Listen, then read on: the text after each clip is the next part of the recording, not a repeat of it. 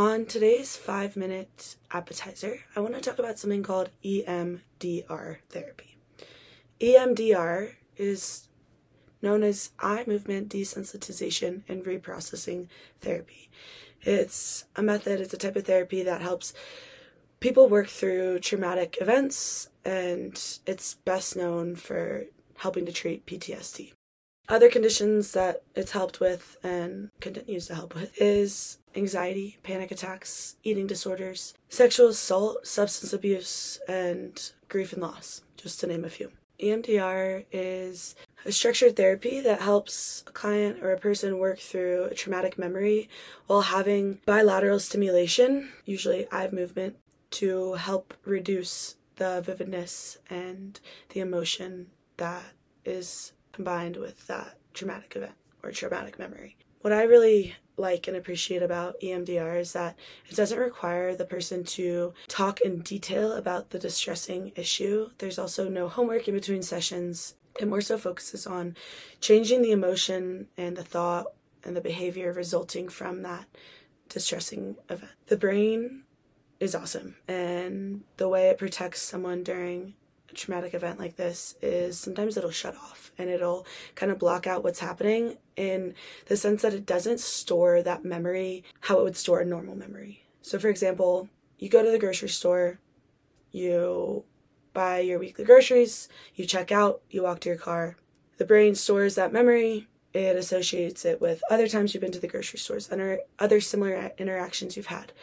But one day you go to the grocery store and you witness let's see, you witness maybe a car accident when you're walking out. It's a bad car accident and you came close to being also hit by this car. Your brain, when it witnesses this, might shut off or it stops processing this memory the way it did with other associations with the grocery store. So now, triggers and moments and emotions and feelings might come up that the brain didn't associate and process through with this car accident, with this event.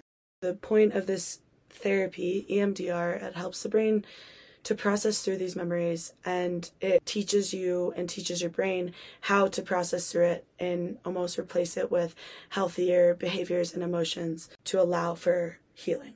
What EMDR doesn't do, it doesn't change your experience. It doesn't change that memory.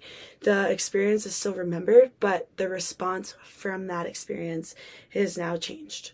EMDR can be very impactful for people who have severe traumas, who have flashbacks, things that they have not been able to work through, but they're causing significant turmoil and impacts on day-to-day life and experiences. It can help with triggers that are coming up. There's might be specific triggers that you cannot control that happen outside of you, but they still dictate your day to day behavior and feelings and health. It's also very important that you see someone who is licensed and properly trained in EMDR. Treatment usually lasts anywhere from 60 to 90 minutes. It can be used in addition to standard talk therapy, during standard talk therapy, or treatment all by itself. EMDR is usually anywhere from 6 to 12 sessions, depending on traumatic events that have been experienced and that client is working through. There's eight phases, and I'm only going to touch briefly on these phases because honestly, I'm not trained and specific in this, but it is um, something I've learned about and am interested in getting fully certified in. The initial session, more so the intake with an EMDR therapist, is where the therapist and the client establish if this will be a good fit. From there is preparation and education. This is where you talk with a clinician about what EMDR will feel like, what to expect, and the tools to help manage your emotions. After EMDR sessions, you might feel emotionally drained, uh, more irritable, just like you cut open a wound and you pour salt into it. It starts to help heal it, but it might be more painful at first before it starts to heal. From there, you have assessment. This is where you identify different themes, memories, and parts of your life that you might want to work on during this reprocessing. Fourth is you have desensitization and reprocessing. So, this is where you and your healthcare provider activate the memory and help identify one or more specific negative image, thought, feeling, and body sensations that you are experiencing. Next up, you have installation. This is a phase where you'll focus on the positive belief that you want to build in as you process this memory. From there, you move into a body scan. This body scan helps identify and process through your EMDR. From there, you have closure and stabilization. This helps to form a bridge between later sessions and what you've experienced in the earlier sessions. It is important that the session doesn't end until you feel calmer and safe, until you've been able to titrate down. Eighth stage is the reevaluation and continued care. So, this is the last stage and last phase of EMDR therapy. It helps to reflect on your progress, how you're doing now, the progress you've made, and if you're going to need additional sessions. Reevaluation and continuing care also allows you and your clinician to work through what you might experience in the future with your emotions and with these reprocessing in your brain. I just want to emphasize I am not a licensed clinician in this. I am merely just talking about kind of a brief overview of what this technique entails. I recognize that this is not for everyone. EMDR can be very intense for people, and it is a tool that people have been successful in using to work through traumas that they've experienced in their life, but once again, is not for everyone. I found my way. I found my way. I was in the dark against it all, but made it through the Cause I found my way. I found my way. In bad times, I know I'll be okay. Cause I found my way. Today I want to talk about pre and post race. What's that feeling like? How does schedule change, nutrition, body, sleep, priorities, all of those things. And honestly, waited till the last second to record this. So I am currently it's 4:15 and I leave for a race in about 45 minutes to head to the train station get to the airport and take off to Seattle. What better time to talk about it than right before I leave? Doing a race in Orcas Island, just off the coast of Seattle, and it is a swim run. I don't know how I got roped into this, because I never, ever thought I'd be doing something like this, mainly because I don't swim well, um, and I guess I can run, but it's a little trail run action. It should be fun meeting a group of about 30 people up there with people from the gym I work at, Traverse Fitness, and it's to be cold and wet and it looks like the weather is sunny, but other than that, we're swimming and running and swimming and running and swimming and running for about eight, nine, ten hours. It's to be a good time. We'll talk about it after. We can debrief on that. I kind of want to talk about the things leading up to it. I'll be honest, I didn't train as much as I probably could for this race. I didn't train as much as I did for the half Ironman because I think that was a little bit more strict when it came to my schedule and my priorities and what my training plan looked like. Started, oh, voice crack. I did a four month training plan. My priorities and my focus were specific to this race. They were locked in on May 22nd, Chattanooga, Tennessee. This is similar to what I was used to as far as having a goal in sight, training, and getting it done. But it was different because I was the only one doing it besides the people I was doing it with. But I was the only one in the sense that I was running on my own, I was biking on my own, I was swimming on my own when it came to race day. Whereas before, I was always more in a team environment. I enjoyed it because it was highly structured. I knew exactly what I was doing, the day I was doing it, the week I was doing it. And yeah, sometimes week of, I would adjust things based on, oh, I don't have time for a longer run on this day. I'll switch it out for that bike on that day, or the weather came in and I'm not going to be able to go outside, so I'll change it up. But as far as completing my bike and my run and my swims, I was knocking it out each week and very focused and clear with my goals and my intentions. For me, the way I thought of it is if I don't complete this longer bike ride or this longer run next week, I'm going to have something similar and it's going to suck. So it was easy to rationalize in my head, like, I need to get this done. The other thing was that I was in school, but I was in classes. And so I knew my schedule every single week. I was able to look ahead and see what I had by the end of the week or by the end of the year as far as exams or papers that were due. For me, the harder part was I felt like I wasn't able to be as around with my friends as I wanted to be or as around with school as I wanted to be because I would wake up and if I had school in the evening and I had work in the afternoon, I had to train in the morning. My margin for error, or I guess my timing, I couldn't push anything later. So I just had to knock it out right when I said I would. This current race that I'm doing, I haven't had that same experience.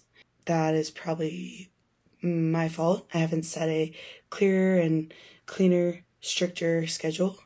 I've been telling myself this race is going to be fun. This race feels more like an adventure and less like a needing a strict schedule, which TBD we'll find out if that will make or break it.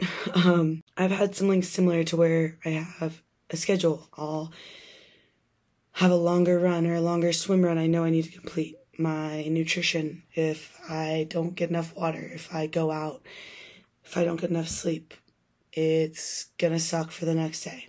Something I have noticed with this race is that I haven't been as strict in the sense that been taking a lot more HIIT classes. I've been able to pop into workouts at the gym. I've been able to go on longer runs or hikes and it's been nice because it is different than biking and just running and just swimming and not that it's just this or just that but I've been able to do things outside and in the summer with friends that I necessarily wasn't able to do when I was training for the Ironman. This race and the race, the triathlon I did in Chattanooga, are both vastly different. The way the race is broken down is that there's a long course and a short course. I'm doing a long course, and I would have a partner. Unfortunately, my partner, Katie, broke her toe. Um, so we registered for an individual. I'm doing the individual, but ideally, I'm doing it next to Katie. Point being, it's a three mile swim total and a 22 mile run total.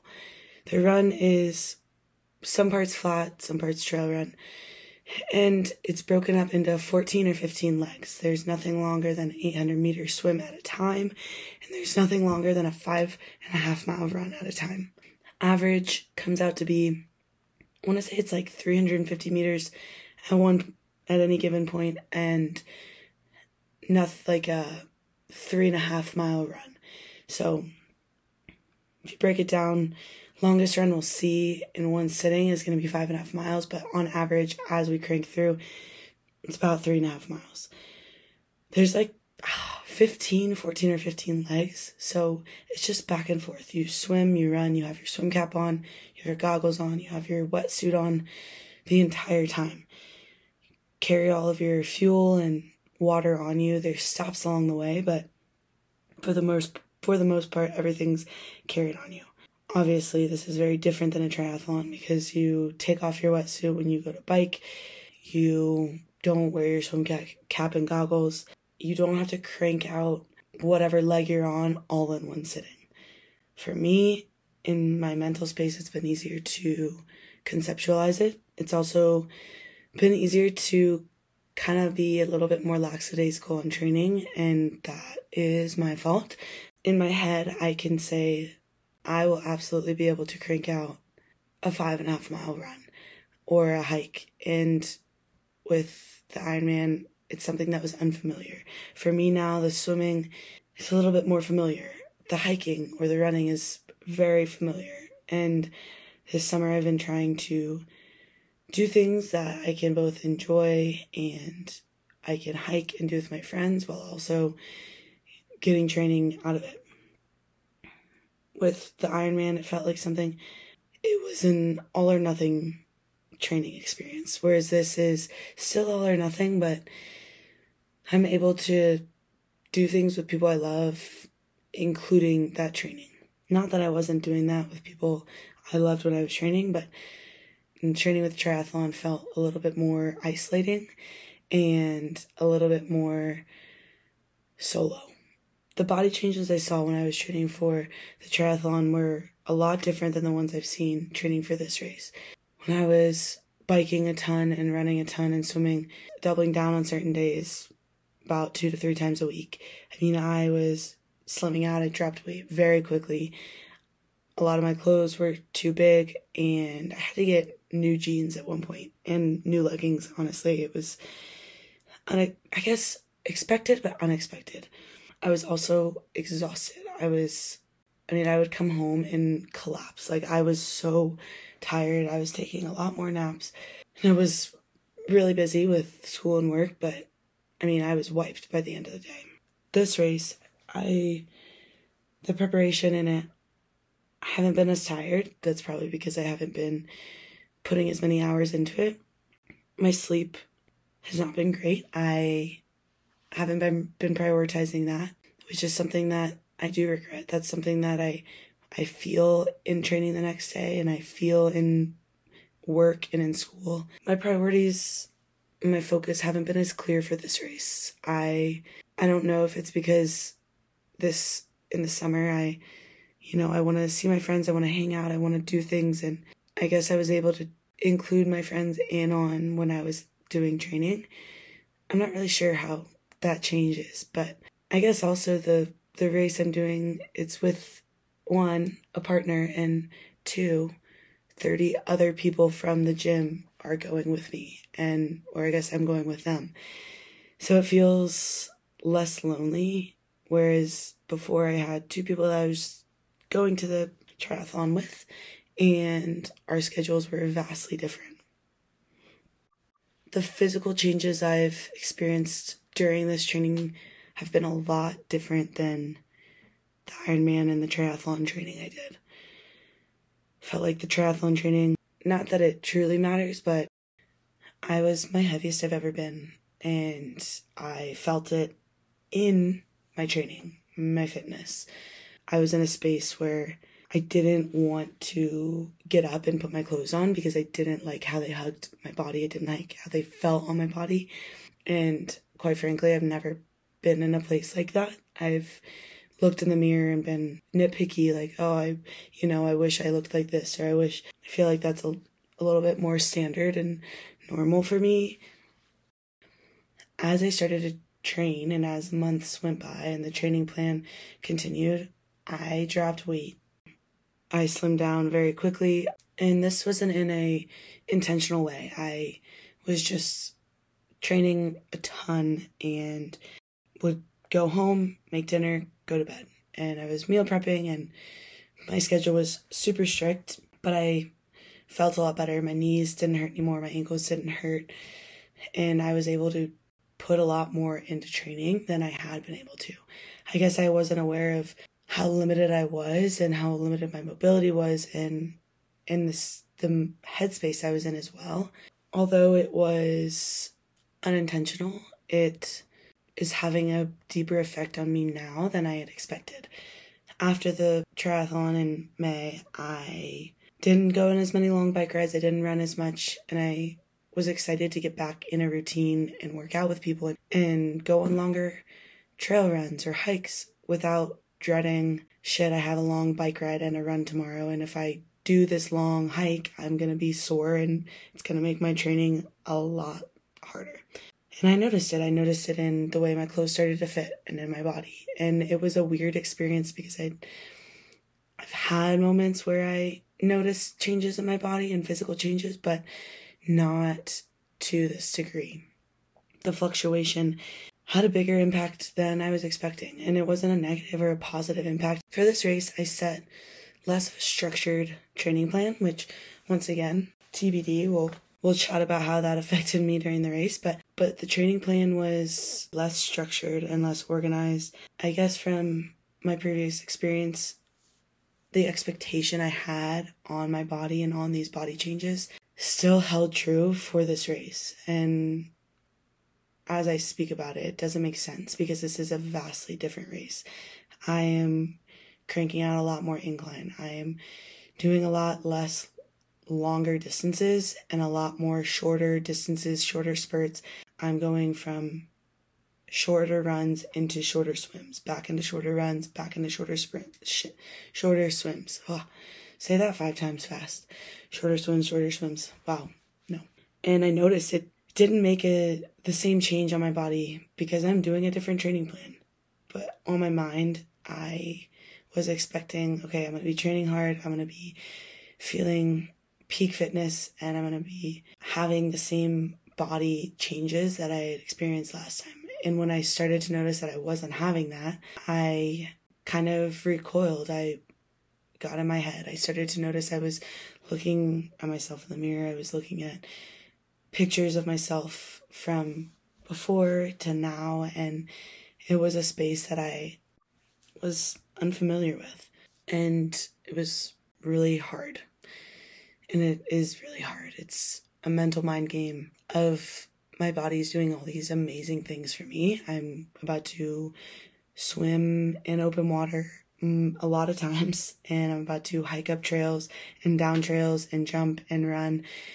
My legs are about to carry me 22 miles and three miles of swimming, so 25 miles total. And I'm still in my head looking at myself as if I should look different or as if I want to look different. It's a hard space to be in because in my head I know I don't want to think that way. I shouldn't think that way. And my body's doing so much for me, but then also the other voice is saying you're not training as much or you didn't train as much because you're not looking like you were looking or you're not feeling like you were feeling. It doesn't go hand in hand with my fitness. I recognize that the feelings I have about my body are oftentimes fickle and they're not always true.